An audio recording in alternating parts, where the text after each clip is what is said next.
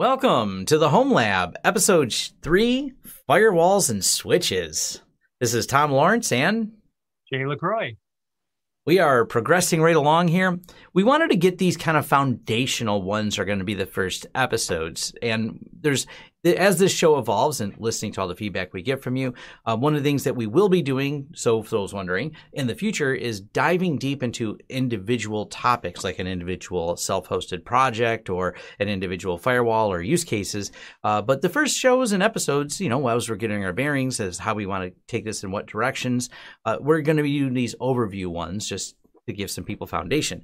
And also, the podcast uh, may, by the time you're listening to this, be live with the other episodes. Uh, they're being uploaded as of today, March 24th. And so, if you're watching this live right now, they're not available, but in a few hours, uh, they should be able to be consumed wherever you consume podcasts from. And you'll find everything at thehomelab.show. So we do have an official site for all this, so you'll be able to find it. And we're ripping the video out of this and putting it over there. The YouTube channel will remain. We're still going to keep doing them live here, but you will also be able to just get this as a podcast in the future. So if you can't participate live or you're listening to this not participating live, this is our plan is to make it, you know, easily and more available for everyone. and easier on ourselves too. We're keeping it simple. Yeah, yeah, when you look at the website, uh, you'll probably find there's not much there. That's kind of the plan. We don't really plan to keep much there other than the podcast. Um, that's kind of the goal right now is to make it easy for you to consume, easy to get the data. But we won't dwell too much on that. You can go ahead and check out the homelab.show to see all that. Let's dive into today's topic, and it's talking about firewalls and switches because, well, you got to connect all that stuff in your home lab, and there's got to be a way to connect it.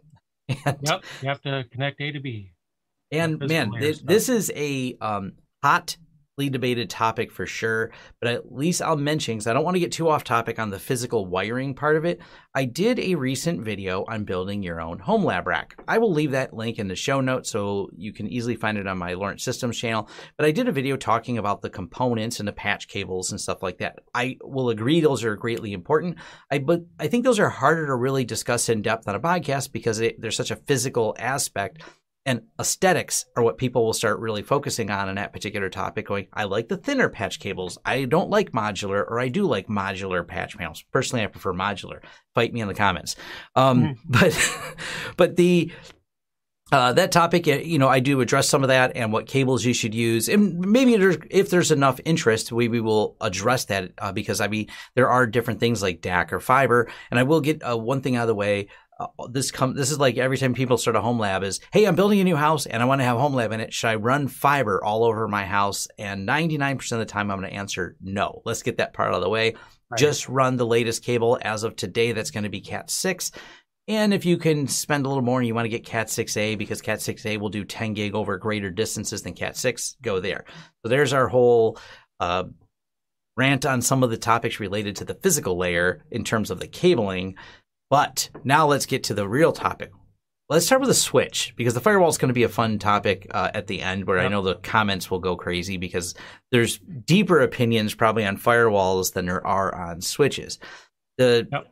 common home lab switches, though, I'm going to start with UniFi. Uh, I, I, think UniFi mm-hmm. makes a one of the easiest platforms to learn how VLANs work and then there's going to be someone commenting it doesn't teach you how VLANs work because they make it so easy that you don't really learn the Cisco way of learning VLANs and how trunking works because it's a little pull down with the web UI and it's not all command line driven for uh, setting it up. But that's actually, in my opinion, if you can get a VLAN working and you can get some of this stuff functional quicker, it's up to you then. You if you're like cool i see how it works. Now how do i add another component to this? Because the way the VLANs work is a standard. So if you get it working on UniFi, I think it builds up a little that confidence to be able to do it elsewhere. But for some people, UniFi is perfectly fine. Like that, they they're not going to dive deep into the networking.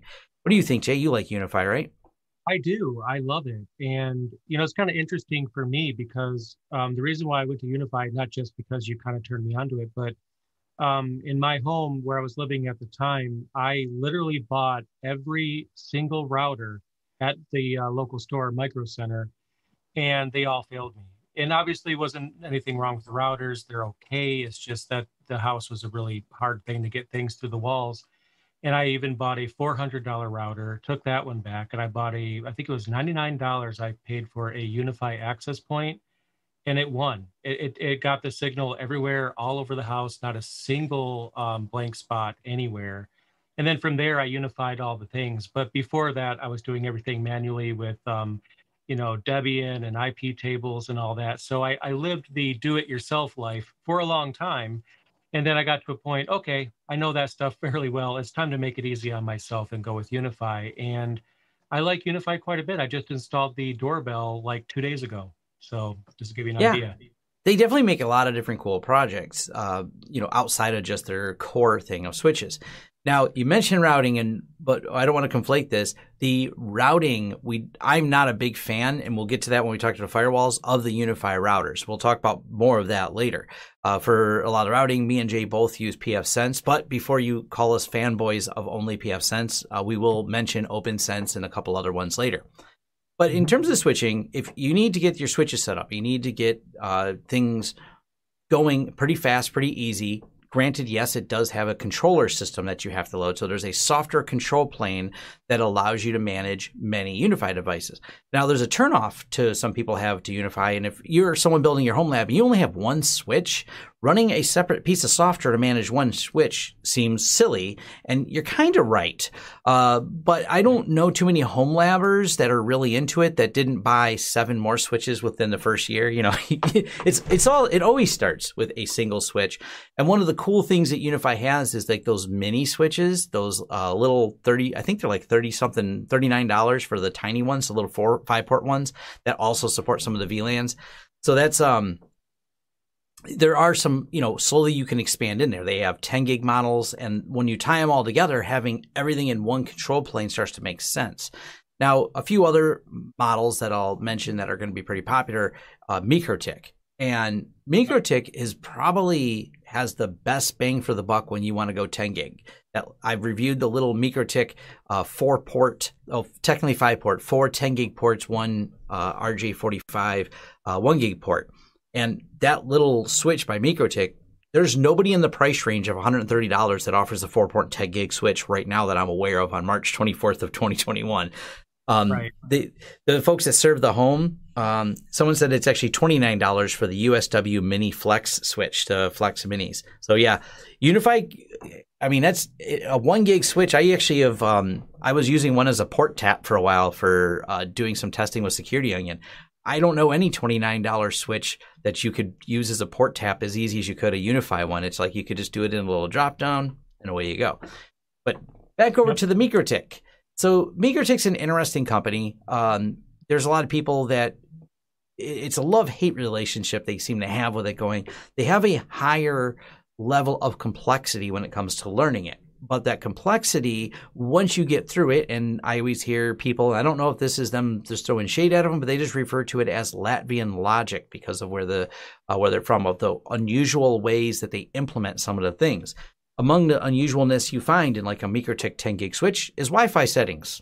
And it doesn't have Wi-Fi because MikroTik has a very extensive, not great UI, and all the features are there even if they don't physically exist, they have the same software and all the uh, when they create a series of switches, they all have the same software on them. Whether or not the features are there doesn't really matter. You still have all those options, which creates um, kind of like that analysis paralysis. People look at it and go, "Which menu option do I choose again?" And I don't know if you have you looked at the MikroTik switches, Jay. No, but I was actually thinking about buying one based on your recommendation because um, I want to actually go back to 10 gig. I was using 10 gig for a while. Um, long story made short, I switched away from it and I miss it now. So I kind of want that back. And then um, I was in a chat room um, and, and someone said, Hey, Tom mentioned that this is a really inexpensive 10 gig switch. I'm like, okay, sold. I'll go buy one. So I will have an opinion on it, but unfortunately, as of today, I have yet to check out that unit or anything made by MikroTik. Yeah, the uh, the MikroTik stuff is it's interesting because one of the other options you have a, a, lot of models. I have to look this up ahead of time with some of the MikroTik models, but they support Switch OS and they have their MikroTik OS, their router OS. Uh, it's not actually called MikroTik OS, router OS, and then they have Switch OS. Switch OS is basically a lesser version of the same software. It runs on the same switch. You don't have to reflash it. It's like a mode you can put it in essentially, and it does reboot into that mode. Now, the cool thing about that is that makes it a lot easier to use because instead of having all those functionality, it narrows the scope down to switch functions. So you can set up your VLANs, you can set up uh, some of the more basic things. Now, a lot of the MikroTiks actually support routing within their switches. Um, I don't believe that's available if you use a Switch OS. You want to use the Router OS if you want all the advanced extra routing functions. But for a lot of people, they're going, nope, I just kind of need some 10 gig hooked up and I might need a couple VLANs split off. And that's where they're uh, stopping, which is fine. And MikroTik also does allow some command line configuration. And I talk about them from the home lab perspective because home lab frequently means starting out without the budget to buy a Cisco or some of those. And hands down, MikroTik really hits that price point that is just killer. They they have some uh, switches that there's they're in their own price categories. The we can really describe them. Now, one downside if you buy three MikroTik switches, that does mean you have to configure three of them. This is where back to like that we mentioned UniFi having a single control plane can be really easy. Where I I define a VLAN it automatically is defined in the other ones. Now, granted, there's ways to do this in all the other major switch manufacturers, but the uh, MikroTik, like I said, it's a little, it's a little strange, and I already see comments uh, in the live stream that people saying, yes, it's a very complex UI. That's definitely for sure. Now, a couple other ones worth mentioning are going to be like the Edge devices. Now, this is made by Ubiquiti. It's a different line of their uh, switches, the Edge ones. The Edge ones are actually pretty nice too. Um, I, I don't have any issue with the Edge switches other than they have a configuration that's probably more traditional looking uh, when you i've done a couple of videos like how to do vlans in them uh, it's not like the UniFi and this is where people get confused thinking the edge line will tie in with the UniFi platform and be easy to use. Nope. They just have their own kind of web UI for setting up switches and things like that. But they're actually usually on the same price point as the UniFi one. So they don't, if you're choosing between the two of them, you kind of go, well, I may as well get the one that works with this larger control platform that's really easy to use. So that's, uh, there's nothing wrong with those. And the last part I'll touch on on switches is there's a ton of great deals you can get on used equipment uh, that's been pulled from data centers that's 10 gig or faster from a lot of different companies. I actually would say check out Serve the Home, and they do in their write ups and on some, especially because they write up uh, and have done some videos on older model switches and talking about what deals there are in there. And I think some of them are made by companies like Brocade. I mean, these are some were extremely expensive in their heyday, are much more affordable now, and you can you can build something out there. The downside, and be prepared, is those devices are going to end up um, having an even steeper learning curve, especially Cisco. Uh, if you're not familiar at all with Cisco IOS, it's going to be difficult to you. If you're a Cisco veteran, then no problem. Just go for you, you, then you're going to be in familiar territory, and buying a used Cisco becomes pretty easy. Check licensing and make sure that you have all the features, and nothing's going to not work if you get Cisco. Um, I see people mentioning a few other brands, other corporate brands. There's a lot of corporate brands, you know, Juniper being among them. You can always find those. They're not something you're going to buy brand new for the home lab, though. I'm going to throw that out there. I don't think there's any home labbers running out and buying uh, Juniper switches. yeah, I haven't heard of any. My you know, on my end. So yeah. yeah. The only Cisco switches that might be in the home lab category is uh, they make a couple new small business switches I reviewed on my channel, and there's a couple of them. They're they're small business line, but they're Cisco.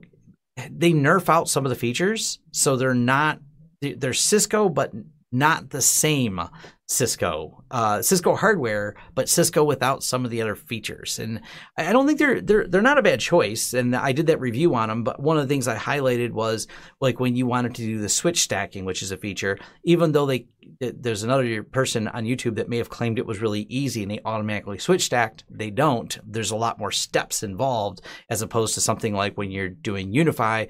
it's easy to do. That's one of the reasons UniFi's popularity really uh, is the fact that they have built a really easy to use platform. That's been kind of UniFi's ethos and goals. They want to really put this in the hands of a lot of people and make it easy, and they certainly did.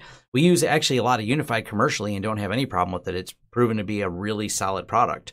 Um, but you know, it's it, it comes down to uh, where's your goals in your home lab. If your home lab says I'm building a home lab because I plan to be a Cisco engineer, then throw out everything I talked about for the last 20 minutes and go buy a Cisco. Yeah, what you use at work will probably impact a lot of people that are starting. And you know, if you are working in IT, maybe more on the entry level side of IT, it doesn't hurt to let your senior level administrators know that your intent is to learn and build a home lab.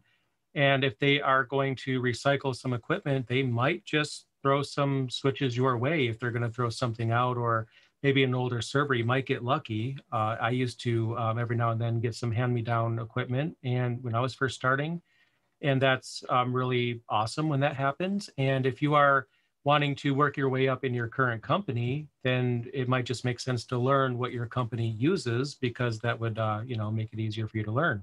Yeah, and that's one of the best things about Home Lab is, you know, you could take it down anytime you want and the worst thing you're going to do is make your kids angry or your other family members or whoever you live with when you, you know, the internet stops working, but you don't have like a whole company um, coming at you with pitchforks when you take something down. So you have the full rein to just, you know, every every minute is a maintenance window basically. So yeah, um, a lot of flexibility there. So yeah, and I will give a quick shout out to uh, Jeff Aquino. He threw a donation in here, so we'll give a shout out to people that throw money at us uh, for this project. And it says it's his birthday, so happy birthday, Jeff! So eight plus equals one. yep, yeah, yep. Um, the Cisco's I mentioned I reviewed are the Cisco 1000s, and someone had commented as well that the and you're right, uh, the UI is less than wonderful. Uh, so when Cisco does take the time to put a UI on a switch. Um, yeah, just learn the command line because the Cisco UI is well, not not good, not yeah. not um not wonderful. Um, I will mention a couple runners up though. I've tested some of the Aruba equipment as well, and that's another one. Uh, Aruba makes a few switches now that are seem to be part of their new platform that do have a cloud enablement, but also have local management as well. And uh, those are another one that aren't a bad choice. Their UI is not bad. They they pack a lot of features in them. Um, and the nice thing is, there's really not because like things like VLANs, they're a standard. So you can have, and this is actually a lot of people build their lab this way, and it's a great learning experience because each company does it differently. If you want to learn VLANs, have four different switches and figure out how four different switches and get a VLAN to traverse four different switches. It's a great learning experience or a very aggravating experience. So um, that depends on where your perspective is. But I actually encourage that. Uh, I think I've done a couple of videos even talking about like this is how you do it here. This is how you do it here. This is what makes a VLAN explainer video so hard to do because you kind of have to explain it with whatever switch you're using. And then you're like, well, it's implemented differently in this switch. And I'm like, yes, there's right. there may not there's a standard for how the packets are framed and how things traverse. So two switches of different brands have no problem talking VLAN to each other, but the implementation of how the interface achieves that is going to be different on each switch. Yeah, I wanted to also address a few comments that came in as well, just to um, make sure, because there, there's some really good ones, and and a lot of them are to do with VLANs. And one comment is um, regarding switches. Why are VLANs necessary in my home lab? And the answer is VLANs are not necessary by default. They're not a requirement. You can totally be fine without ever implementing that. And I I waited multiple years before I did but the reason why you might want to do that depends on what you have. Now, if you have four computers, you know, maybe two servers, two desktops in your entire network, and you put each one in their own VLAN, that's not really going to get you uh, much benefit because, I mean, you have four devices, right? So why it's necessary really depends on what you have and what you want to accomplish. Now, it was also brought up IoT. Now, now that's a really good reason for VLANs because you don't need VLANs for IoT. It's just a good idea because you're separating the IoT devices and you can choose which networks they're able to communicate with by you know implementing firewall rules. And I'll give you an example. On my VLAN for IoT, I don't let any of those devices talk to anything in my network, anything else, with a few exceptions.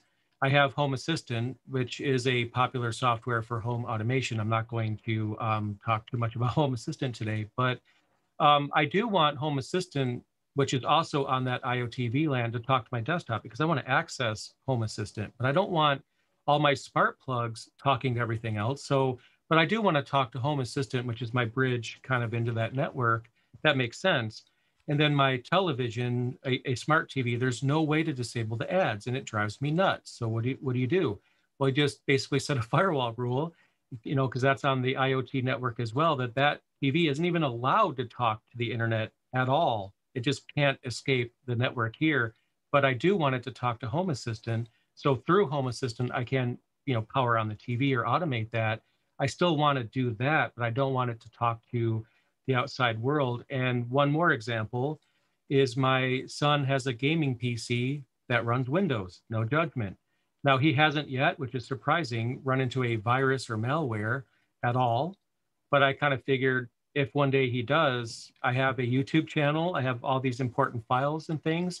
I don't want the, the malware on my kids' network to talk to my business stuff. So I segregate that with the VLAN so they can't talk to my devices. So why you want to enable a VLAN really comes down to what you want to accomplish, what devices you have, what what's important to you, and then you design your VLANs around what's important to you. The the other big advantage for VLANs is as you spider out your network and it gets bigger. Um, you know, even our office isn't that big. Our office is only about two thousand square feet, but we have a data pipeline going from the back of the office to the front of the office. We have a lot of connectivity at the very back where our servers are. Then we have a lot of connectivity at the front where we work on customer equipment and things like that it, we could run individual runs all the way back and have a non-separated network, but by trunking everything in, putting it all into one trunk that comes down uh, the hallway and brings it up front, we're able to create a series of separate networks. As a matter of fact, because of the way we have things segregated at our office with several networks for different testing at different times, VLANs make it really easy just to go take a switch port and say, make this switch port this particular network right now. Um, I even have a lot of advanced things set up because we'll get to the topic I see people already starting to comment on about virtual firewalls. Especially when I create virtual firewalls, we have a series of VLANs that are only for some of my lab stuff. So I can create virtual firewalls and virtual systems and then put them all on a separate VLAN, but then physically bring them out into the real world to plug in devices. And VLANing just makes that really easy to do, um, especially when, with the virtualization stacks. Just tie it all to a specific VLAN, and then you just make those ports, you bring them and trunk them down to only be that particular VLAN. So it becomes kind of a uh, easy way to manage all of that. But we should probably start moving over to firewalls now, because that's uh, and I will mention though, because we didn't talk much about wireless, we'll probably do a separate video on that. That we can probably just talk just about wireless as its own, because there's a lot to it. Because I, I want to dive deep into the wireless yeah. topic. There's a lot there. so yeah. we just wanted to talk about switches and firewalls. And trust me, there's we don't have any shortage of topics. We know that's one that we want to dive into. But um, mm-hmm. firewalls, we're going to start with what me and Jay use, but don't take this. Um, I, I don't know where there's a lot of uh, people that think that I'm only recommending people use this. I just happen to use a lot of pfSense, so I do a lot of videos on pfSense. So that is in pfSense is hugely popular in the commercial market, has been for a long time. And yes, uh, save your um, uh, keyboard typing. We're aware of all the problems in 2.50. I did a video about that topic. So we're right. completely aware that there are some bugs and uh, they are working towards the release candidate on there. But uh, pfSense has been a popular project. It forked from m0n0wall. It is now comes in two flavors, which of course adds to a little bit of the confusion. They have the P- pfSense um, Plus, which is the one that comes with the Netgate hardware. That at some point in the roadmap, they do plan to sell it as an upgrade, where it's based on the open source tools, but has a little bit of proprietariness added in. It's still an open source project at the back end, but you would be right to say the final product is not open source. This is not uncommon for a lot of things where they bake in a couple special things, but they still have pfSense CE 2.5 right now, and Community Edition is still open source and the code's posted on GitHub. Despite what people keep commenting YouTube tell me it's not, you can go see that. They've kept that part open source. Now, whether or not that means speculatively that they will kill it off, I will let the commenters argue that out. Um, but for now, as of today, it's an alive project. So if you want to think something's happened later, feel free to speculate. I don't need to do that.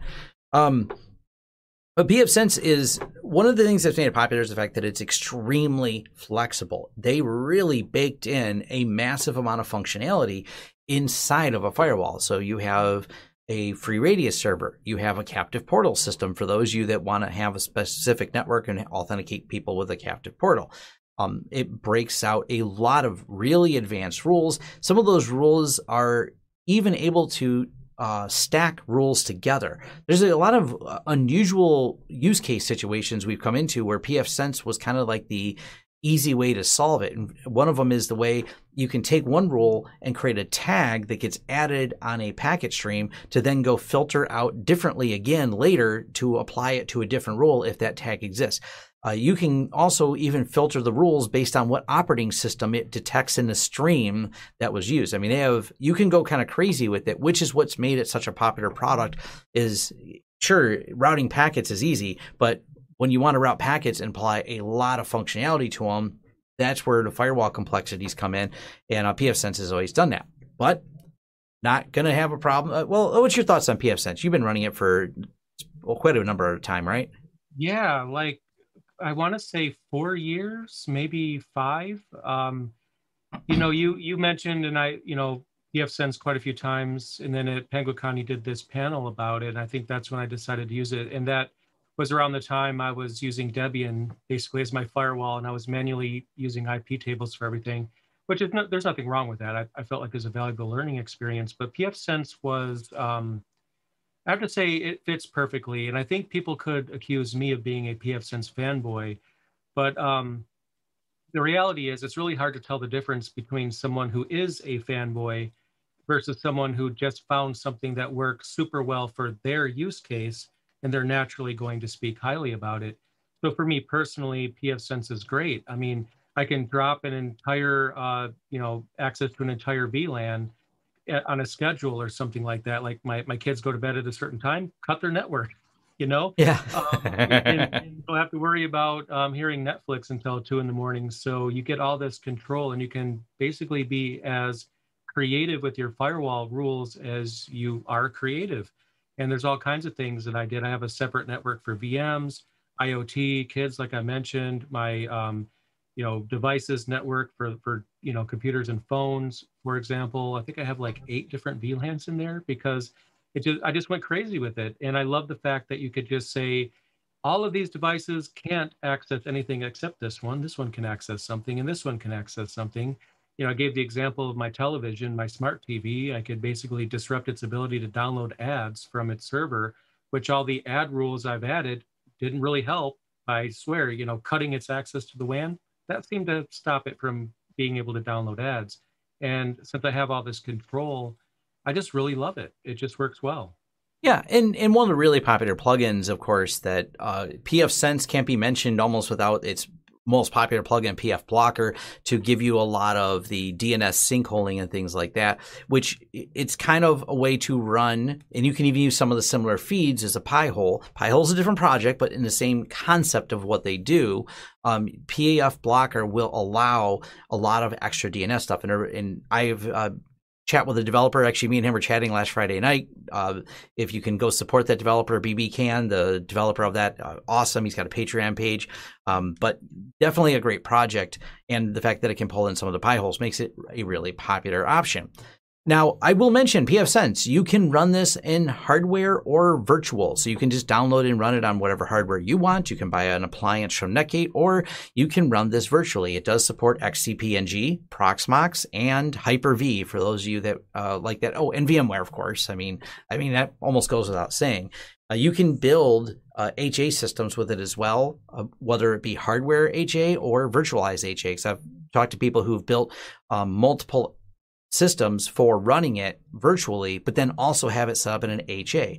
They have an entire system that can be done this. I've broke down how to do uh, a lot of things in there. Now let's talk about another firewall. OPNsense. I people think I don't like it. I usually just say I don't have a use case for that. So what happened is there was a disagreement between developers. So fork it because that's the open source way. we we don't like something, but we think we can deploy it better a group of people will get together and fork a project. OPNsense uh, decided to go with HardenedBSD, and they forked the project. It's I don't remember exactly when, but it's been a few years. If you like OPNsense, use OPNsense. OPNsense is a from everyone who has told me, I don't run this, so I'm not speaking directly from it. Uh, OPNsense does have uh, a good user base. It's got a popular forum. It seems to work perfectly fine.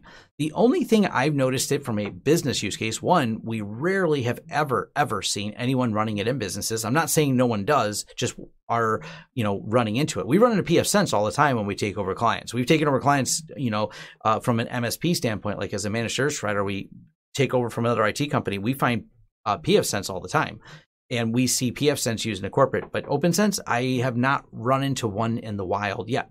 But like I said, it's not me at all saying it's not used that way. I'm just saying my, my from my experience. But OPNsense is a, um, my understanding, quite reliable. It does have a lot of the same features. They have a lot more plugins. I don't know specifically. I don't have like a side by side comparison, but they have a listing on their website for that. I have no problems if people want to use it. People think because I don't do videos on it, I must hate a product. No, I just haven't taken the time to familiarize with myself with that particular product. Um, it does have, and someone mentioned earlier that because of some of the problems that apparently are with the code that Netgate sponsored for WireGuard, Netgate has since removed WireGuard from the pfSense project for now. But the OPNsense does have WireGuard already in it and has for a little while, but they don't have a kernel implementation. They have a user space implementation written in Go. And because of the way context switching and some of the details behind that work, your Go in implementation is not going to be as fast as a kernel implementation. But yes, it is absolutely um, something that is there. It exists. So you can do most of the same functionality seems to be there. The only other thing I noticed is they seem to update more frequently.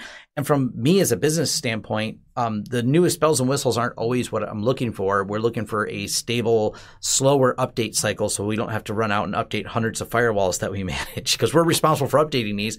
So cool that there's a new update every two weeks if you're excited about new updates. Um, not everybody is because we're more excited about stability. And so far, and yes, I know the pfSense 2.5 has bugs in it that I did a video about about some of the current issues with it. But yeah, um, overall, the the migration path has been relatively slow, but that's okay because it works. So I have no problems with uh, you know with a little bit slower update path. I think I feel the same way. That's why I don't use OPNsense because I'm a little biased towards updates frequently when it's a Linux system, because for a Linux channel, that's great. New version of GNOME, let's go over it. Let's go over the new KDE Plasma Desktop because these updates keep coming. So I'll download them as they come in. But since I have a Linux channel, I don't cover pfSense because it's outside the scope of my channel. So in that case, I don't want the updates frequently because that's a distraction for my channel since I'm not going to cover any of those updates. And that's the only reason why I don't use OPNsense and haven't checked it out. Also, because the process of converting from pfSense to OPNsense is not a straightforward thing. You can't just upload a config file. Well, you kind of can, but it's not supported. It may not work. It may blow up in your face, but you could try it. Probably won't work correctly. There are ways to convert a pfSense config file to OPNsense, but I didn't. I just don't have time to go through all that. And I know that there without getting into it, there's some drama. There has been drama that led to the split with OPNsense actually being created. And, you know, some interesting points are brought up there. But for me personally, it's what I implemented, a, you know, quite a long time ago. It's outside the scope of my channel.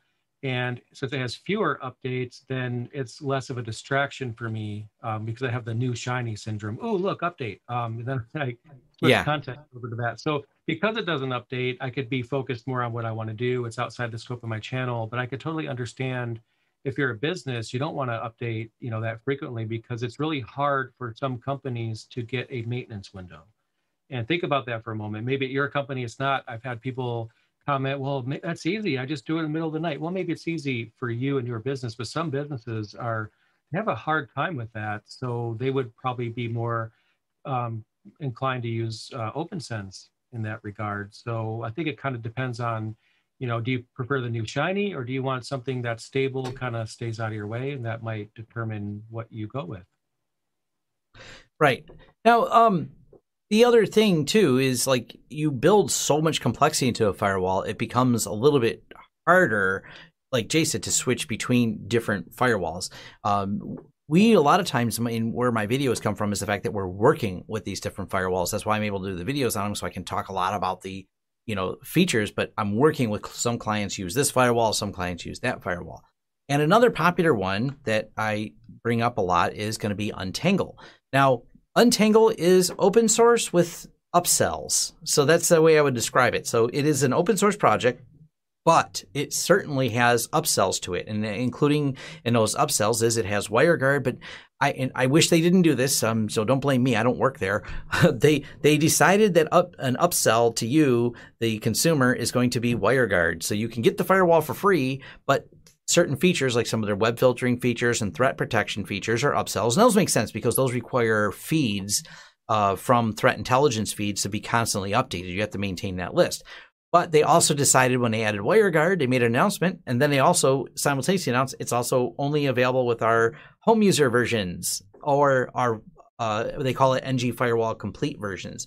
So the way Untangle works is you can get a license for the upsold features.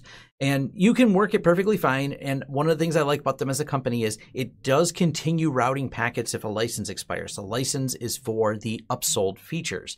Now, like threat protection, as I said, it requires a feed. So people who want a, a web filtering system and all the extra protection that may come with that, and you want all those websites to constantly be indexed, that's a paid item on a subscription. They're reasonably priced. They actually have some special home user pricing because they realize a lot of people want to start using it in a home lab, and it's like $150 a year. So it's not free, but it's pretty good price for all the features you get with the Home Lab version. Or I think it's called Home Pro now. I said Home Lab, but I think it's they call it the Home Pro version.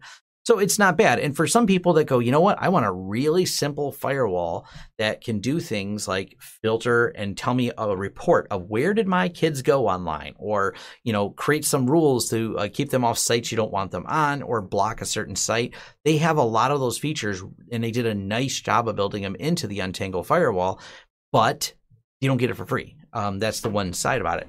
And it, it's one of the more common questions people ask like, hey, um, can you also, uh, you know, do filtering in pfSense. I'm like, it's just not as easy. It's a lot more steps. It's not one click. There's all kinds of, you know, more in-depth ways to set up things like Squid proxy and stuff like that in pfSense. It's all very turnkey and smoothly integrated in Untangle. So it comes back down to your home lab goals. Do you want to dive deep into setting up Squid and loading everything? Or would you like an auto installer that you click a button and block a website on a certain computer and just create a policy around it? that's where Untangle, I think, really kind of excels for that ease of use. That ease of use, though, does cost a few dollars. I have a lot of people that have uh, put this in. Even we've done a lot of businesses with it, want all the advanced filtering and all the advanced options that come with it, and they buy the business version of it. But then the uh, we've talked to a, lot of home users that they just like, you know, it just works. It's just simple. I want to play with Kubernetes. I want to play with all this. I don't really want to spend time filtering what my kids are doing. I just want to check a box and say uh, block uh, certain hub sites that they don't want their kids on. Done. just check a box, move on. Uh, we we've blocked the casino, we blocked the gambling websites with a couple check boxes and moved on. So hey, and and for people looking for that simplicity, Another big thing that Untangle does, I think, is rather clever. Um, PIA Internet privacy VPNs, and PIA uh, is a pretty popular one. Uh, there's a few others I can't remember. I just remember PIA being among them. They built it into Untangle, so you can put your username and your password for your PIA account in Untangle, and then say route this box to go out PIA. And you know, it's no secret. Why did you get a privacy VPN? They call them privacy VPNs because we care about privacy a little. It's almost always because I need to torrent something. what is going to stay in it, man? I need to torrent something, or you're trying to get around a region lock to watch some type of content. People go, I need to pretend I'm in Europe right now, or I need to pretend I'm in the United States. And this is what those VPNs become very popular for. And Untangle allows uh, through a tagging system where you just put in username and password to be able to quickly redirect. I have a joke, kind of, it's not really a joke video, but it's kind of a uh, to show you how easy it is. I, I did a video on how to set up Untangle with PIA in five minutes. And I think the video is three minutes. so, because you just drop in your username password, you tag it. And by the way, it has some like predefined rules. Among those predefined rules, I believe, are would you like to detect torrent traffic and redirect torrent traffic on your network over PIA? Well, yes, I would like to do that. they they know right. that's a nod to them knowing why people use it. So it's definitely um you know it's it's a nice it's a nice setup i would say it's if you have those use cases if you want things to be turnkey um they give you less of the things to tinker with. It is Linux underneath, so it is running on, you know, like I said, it's got an open source base with some of their stuff baked into it. Um, it it is have a decent UI. Now, if you go into it from the business standpoint, it's got a dashboard uh, where you can, can you can have a bunch of them deployed and manage them from like a central control panel. It they class up to all the business features. They get that. That's why they offer their uh, lab versions, so to speak, their Home Lab Pro versions or Home User Pro versions. But I think it's a pretty nice firewall overall. Um, and once again, like I mentioned with uh, Untangle, uh, Untangle can be uh, run inside of a virtual system, a virtual stack. OPNsense too, if I didn't mention that, OPNsense can be run inside a virtualization system as well. So either one of those are pretty good. Have you used Untangle at all, Jay? I have not. Yeah, I have no knowledge about that at all. But I, yeah, I know basically everything you just mentioned now. So there's that. Yeah. So there's it's definitely um, one of the it's a popular firewall out there. Now, I seen in the comments and VyOS. Uh, VyOS is pretty cool. It's a command line only firewall. And someone will point out there's someone writing some type of web interface to go on top of it. I looked at that briefly. I have not loaded it. The web interface looks pretty basic and incomplete. Like it, I don't think it covers all the advanced features. Maybe I'm wrong. I just looked at it. I did not actually try to install it. Um, VyOS is actually a really neat project. And if you're going to work in a data center, you'll find VyOS in data centers. VyOS is a, a commercial firewall. I'm unclear. Someone said they charge a subscription fee now, but only if you want the latest version of it. Um, but VyOS is a pretty neat uh, uh, firewall system. Downside being that it's command line only, it, it has a much steeper learning curve. But as someone pointed out even earlier, once you start learning things from command line, if that's the skill set you want to enhance, you can get really good because, well, uh, what do you think about Ansible, Jay, and being able to script everything because it's from the command line? Yeah, and I that, love Ansible so much. Yeah. yeah. and these are the fun things.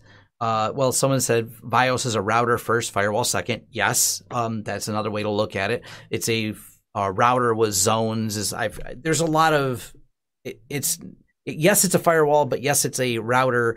Uh, yes, it's used commercially. There's a lot of complexities. It has a massive amount of features, but one of the things about them is that learning curve. But the learning curve of command line also command line offers you the advantages like me and Jay said with things like Ansible, where if you're running a data center and I have to make a change and I have you know some type of automation tool that can send scripts out to my firewalls and be able to change them VyOS is ready for that because it's already command line driven. Uh, and someone asked about the edge routers, and the edge routers, yes, somewhere back in the day, uh, I believe it's before VyOS. I can't remember the name of the software before then. The edge routers by Ubiquiti are a variation off of uh, VyOS. They have some of that baked in. I don't know where or how different their code is now than from the VyOS code. Uh, but yes, it is also similar. And the Edge OS is also Vyatta, that's what it was called. So Vyatta was the base. Vyatta got forked into VyOS and Edge routers. So I don't know how changed the code is, but it's it, it is a certain divergence we have seen on there. Um, no problem if you want to play with it, but it's one of those. It's going to take some time and learning curve to uh, you know dive into and start understanding that.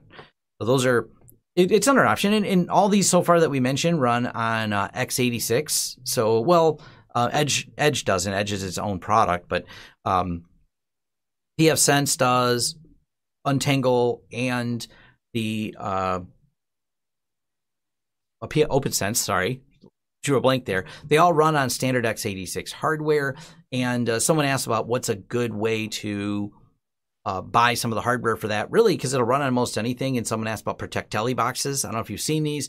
Uh, their Protectli is the U.S. name, I believe, and someone may call me out on this. That Protectli imports them, but they're also go by a name Qotom, Q O T O M. We've got some of both here laying around at the office we've been playing with. They seem to work perfectly fine.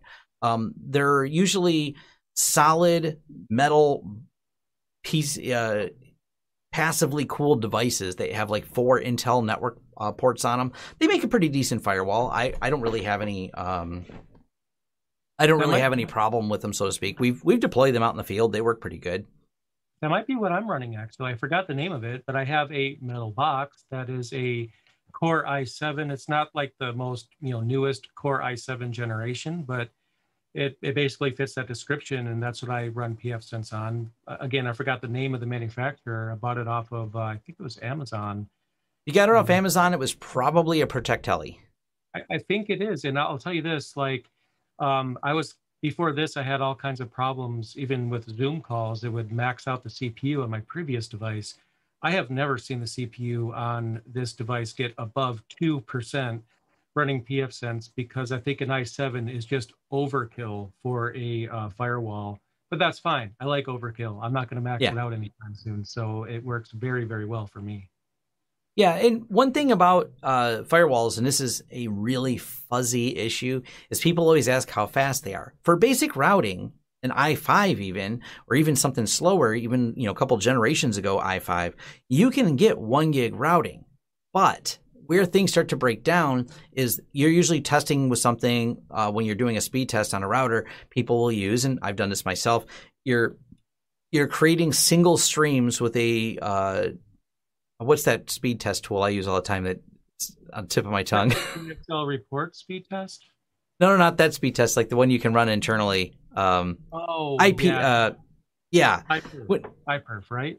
iPerf, iPerf. I kept wanting to say IP tables because I seen it in the comments, but no, iPerf. When you use iPerf, you're doing a single stream. When you want to measure a firewall speed, it's the, the single streams are pretty much always going to go fast. It's your uh, IMIX traffic, as they refer to it. Your IMIX traffic is where you're going to be more problems. So IMIX means lots of mixed traffic. And there's a tool called T-Rex by Cisco that you can set up to, to create the artificial traffic so you can actually start testing it. But once again, it's only when you start doing things like Suricata and Snort, which will start pushing the CPU. Because when you want to do something that's looking deeper at the packets, that's when you actually will hit CPU. So if you're running something like Suricata and you run not a single stream of data where it goes, hey, look, some streams are going from here to there.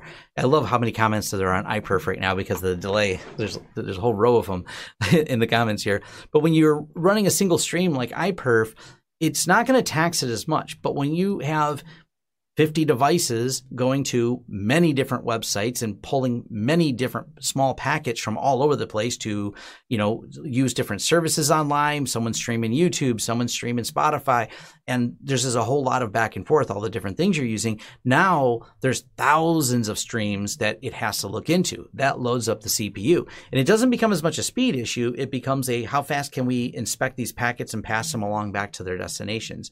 So it becomes a little bit more challenging for how much routing you can do. And it's also why a speed test, even from something like DSL reports, may report really fast, but you may notice higher CPU usage and slowdowns later because, well, you've not gone to a few devices downloading a file. You've gone to 50, 100, 1,000 devices just using a lot of network traffic and having to keep track of all the states that are available for that. So it's it's not as easy. Even uh, Netgate, they started posting their um, two different numbers for how their VPN speed works. Because if you have VPNs, you go, all right, well, how fast is the VPN? Well, running iPerf, we get this speed. Running IMIX traffic using the T-Rex tool, we get this speed. So it really comes down to how many streams are in there and things like that. So you get it, it it's not as easy. It's not as cookie cutter. It's not like uh, measuring a hard drive speed or a wire speed for two points going, how much data can I get from point A to point B? Well, what happens when there's a thousand different people that want to get a thousand different pieces of dissimilar data from point A to point B? And what happens with the pro- packet processing that you put in between? Also, how many rules did you load in Suricata? All of them? now you have a bigger rule set because let me parse this against a larger rule set other than a narrow rule set. So there's a lot of uh, factors that go into that answer. It's not, a, it's why when people ask, I'm like, I don't, I don't I, I have to go into like a five minute explainer. and overload your CPU. Yep. Uh, someone pointed out, and I believe they're still doing this. I don't know on every model, but I know uh, some of the Protectli, Protectlis use coreboot as well. So if you're into um, using a better boot system, that is something that's a feature of some of the Protectli boxes. Now, last but not least, we started out mentioning UniFi making good switches, but I uh, I'm not going to give that same answer for their firewalls. Um, I, I I feel as though their firewalls are better than something you can buy from a consumer. You know, go to Walmart and buy some consumer device. Do I think their firewalls are better than that? Yes. Uh, the USG line, which is actually a little bit older, USG Pro, or the UniFi Dream Machine and UniFi Dream Machine Pro, which are Ubiquiti devices. I like the concept that you get a single pane of glass. I can create my VLAN. I have the VLAN in my switches, my access point, and my firewall all through one web interface, except they keep falling flat with the way they implement things. I know there's an upcoming beta, as someone will point out, for things like assigning multiple IPs to WAN. This is a weird shortcoming to me that has been in the requests for years. Like when they released the UniFi uh, USG series, it didn't have the ability to assign multiple IPs to WAN. And there's always someone that'll point out, oh, you just have to go and edit the JSON file and change configs and command line this. But the problem is when you do that, one, it doesn't always survive updates. Two, it doesn't always make the web interface work properly. So changes you make in a web interface may overwrite those changes, or in some cases we've seen, uh, it sends the USG into a boot loop because it doesn't know how to address the changes you made uh, to the system. So it can be a challenge getting things set up on them. UniFi is also um, notably lacking in good VPN support and a lot of advanced functions just kind of keep falling flat with a lot of the UniFi Dream Machine devices when it comes to advanced routing. For basic routing, I think it works. But the moment you start talking about any of those advanced rules that me and Jay mentioned earlier with the other devices like pfSense or OPNsense or Untangle, that all just starts kind of falling flat. And the statistics, that's another thing people ask. Like, it gives me deep packet inspection statistics. Go spend some time over in Ubiquiti's um, Reddit forum or their forum, and you'll find out how vague their numbers are. They give you usage numbers like, "Hey, this person used this much media data for streaming media." Okay, over what time frame? Well, we don't want to tell you that. We don't want to break down actual actionable information. We're just going to give you these cool charts that draw and make pictures on the screen, but don't give you actionable intelligence. yeah, and they'll they'll shame you in the interface every now and then. You go in the interface and you click on a section. You are not able to access this because you should have this device, if uh, depending on which one it is um, that you're missing. And pfSense just integrates very well with it, in my opinion. So I never looked outside of that. But when I ever, whenever I looked at these UniFi um, routers, I'm like, yeah, it'd be nice if they had this feature, and that feature they don't for some reason. I don't understand why it's taking so long. It just seems to be like a weak area in their product line. Yeah, I I mean writing firewalls is really challenging. It is not for the faint of heart. Um, and also, by the way, this is by no means an exhaustive list because there's so many options out there when it comes to firewalls. There's a lot of other side projects.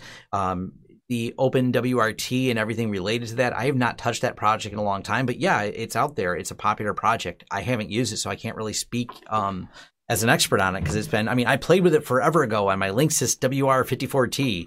Um, when were those relevant? How many years ago? That's the last time I've used the project. So I I'm so far removed from it, but I'm aware that there's still activity on those projects. Um, we're just talking about a lot of the ones that we use kind of the to clo- put some closure on Ubiquiti stuff though. I don't know if Ubiquiti is going to get better at theirs. Um, I always have hope because someone was even asking me and tagging me in Twitter today about what, another update on the Dream Machine. Hey, does it address all the issues? I don't know. I have a Dream Machine here so I can plug it in and can load an update and be disappointed again. That's kind of my joke of why it's in the rack. We don't actually have it turned on at any given time.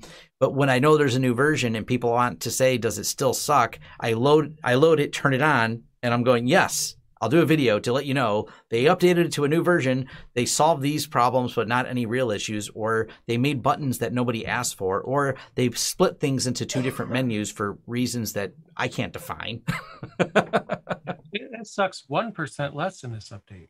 Yeah, it sucks 1% list. So there's, yeah, it's, it's like, ah, uh, yeah, I want them to do better. It's not that I'm not hating on the company because I don't want them to do better. They are absolutely aware between me and other people who produce videos on their product. We talk about their shortcomings. there are feature requests that are long standing in their forums under their feature request headings. They just seem to ignore the fact over five or six years that yeah, they just don't want to listen to people on it, and I don't know why. And there was all the speculation when they had hired uh, some more developers that they would change it. They hired people who were specifically talented at firewall development from other projects in the open source community, and everyone's like, "Oh, this is awesome! They hired so and so." And I don't know what that person's doing because we haven't seen a massive amount of innovation. Granted, there's at least some because uh, the USG line is not the same hardware at all, or even the same really operating system base as the UniFi Dream Machine line. So maybe that person had a hand in that. But why did you guys keep the shortcomings? And those shortcomings, such as not being able to do multiple WAN IPs and a lot of routing features not being there, or why isn't OpenVPN? I mean, OpenVPN is kind of an industry standard for any of these other firewalls we mentioned, but OpenVPN is just missing. And WireGuard, I don't even think that's on their roadmap anytime soon. There's someone going to point out there's a way to hack it in there. I'm aware, but once again, I don't think it's on. If you if you want UniFi for their interface, then why you're going around their interface to get something done? You suddenly broke it at that point. Right. Like the whole point is um, you know, for a lot of people is to have an easy to use interface that abstracts the underpinnings, but then to be required to get into the plumbing kind of defeats one of the purposes that some people use that for. Yeah. Um, and also, it could just be the case. I don't know if this is true that their developers are just spread too thin. That's very common, especially with um, with things like this. That there's just not enough manpower to make some of this stuff happen. Sometimes it's as simple as that, or maybe they're okay with the audience that they have with the Wi-Fi equipment. Maybe that's their bread and butter. I'm just assuming that's the case. I don't know if it's true. It could be that it could be that there's just so much more money in the other things, and that's where their focus is. Um, it could be as simple as that too, but it's really hard to say. I, you know, I think you know to, a little back end perspective I have on them would be the fact that uh, you know I don't know anyone directly there other than when they used to send us stuff, and I say used to because best I can tell they're not sending us anything anymore because I did some scathing reviews of their product and they dead air me when I email them now asking questions. Um, but the, uh, the, the general consensus I seem to have is um, they just kind of get different directions sometimes from leadership inside there. That's the best guess. Like they're working on this, and now they're working on that. Now they're going in this direction. They're they're UniFi switching and access points. We've deployed thousands of and we manage those at scale. I think they make a solid product for its use case. They're not as advanced as you'll get with some of the other higher end companies like Cisco. You can't say they're a one to one match with Cisco. But do I need any of those extra features that Cisco offers? If the answer is no, then cool. I can go do this deployment. And we've got deployments with some of their um, equipment that, you know, like 300 access points and as many switches as needed to run all those. And I've done some reviews. We've been deploying them at scale. And because they don't need features that aren't supported in UniFi. They have to always think about what's your use case. Do you need those extra features? But the routing equipment, I don't really deploy that for any businesses. It's really, yeah, not not as great. So hopefully. uh, someone said multiple IPs came in with 1.92 weeks ago. So I guess I'll have to look at that to see it, but I don't know if that's a beta version or not. I, I know the beta versions had it, but I don't I don't know if the release versions have it on the UniFi maybe now it sucks 5% less. yeah, because multiple WAN IP, cool. Where's OpenVPN and some of the other features that people look for um, in a firewall? Because you know, OpenVPN integration, whether using OPNsense, pfSense, or um, Untangle, has been solid. Matter of fact, you can uh, really do. A, there's a lot of flexibility in user management and everything with all of those, especially for business use cases or when you have a lot of people that want to log in remotely. Those all have a lot of advanced features around that, or the aforementioned selective routing when you use a privacy VPN, where you go, I want to send certain things for, you know, whether you're getting around a region lock or uh, torrenting your favorite uh, distribution. um, those privacy VPN functions are null because there's all command line and a lot of hacking going on to try to get them to work in UniFi. If UniFi wanted to, you know, help the home user market that is interested in those things, you'd think they'd take the time to develop them. But yeah, so that's kind of a they I don't think that's their interest level. They um I don't know. They just kind of fall short on that. I will give a shout. I have not used it. Uh, TNSR is another project from the folks over at Netgate. Uh, TNSR, just if you're not familiar what it is, it's vector packet routing. Um, it's designed for even higher scale fast routing. I'm not an expert at it. They have their own write ups and white papers, so you can kind of learn a little bit more about what vector packet routing is. where it becomes like a use case is running it in cloud services like Azure and AWS when you go, I need not gigabit speed, not 10 gigabit speed, but even more than that type of speed. Um, this is it's supposed to be designed to solve some scalability problems for people that are running things at a very high enterprise level, especially like you know routing stuff in a data center. Not an expert at it. I haven't used it. Um, they do have some free editions, so you can try. I, I, don't know all the details of it, but I know I've seen they announced that, so they do have some free editions essentially, so you can go out and try the TNS uh, TNSR. I think they want to call it Tensor. I, I'm bad with pronouncing things. It's it's TNSR on their website. Yep. Any uh, any closing comments, Jay? I think we covered the major firewalls, or at least the ones that I, we have some knowledge of. I don't. I think that you know those are the things that I was thinking we should say. I, I think we covered a lot of options. I mean, again, I mean, there's quite a few things out there to consider, even things that we didn't mention, but there's just not enough time to check everything out that exists out there as much as we would love to do that. But uh, I think, you know, I think that covers it in my opinion. Yeah, so, um, I if you have questions, comments, leave them below. We do check the comments on these. Uh, on for those of you watching the live stream, and this is a post as a video. For those of you listening to the podcast, hey, awesome, welcome, and uh, check us out at the HomeLab.show. This is Tom Lawrence with Lawrence Systems and Jay LaCroix with Learn Linux TV. And thanks for listening, folks. Take care.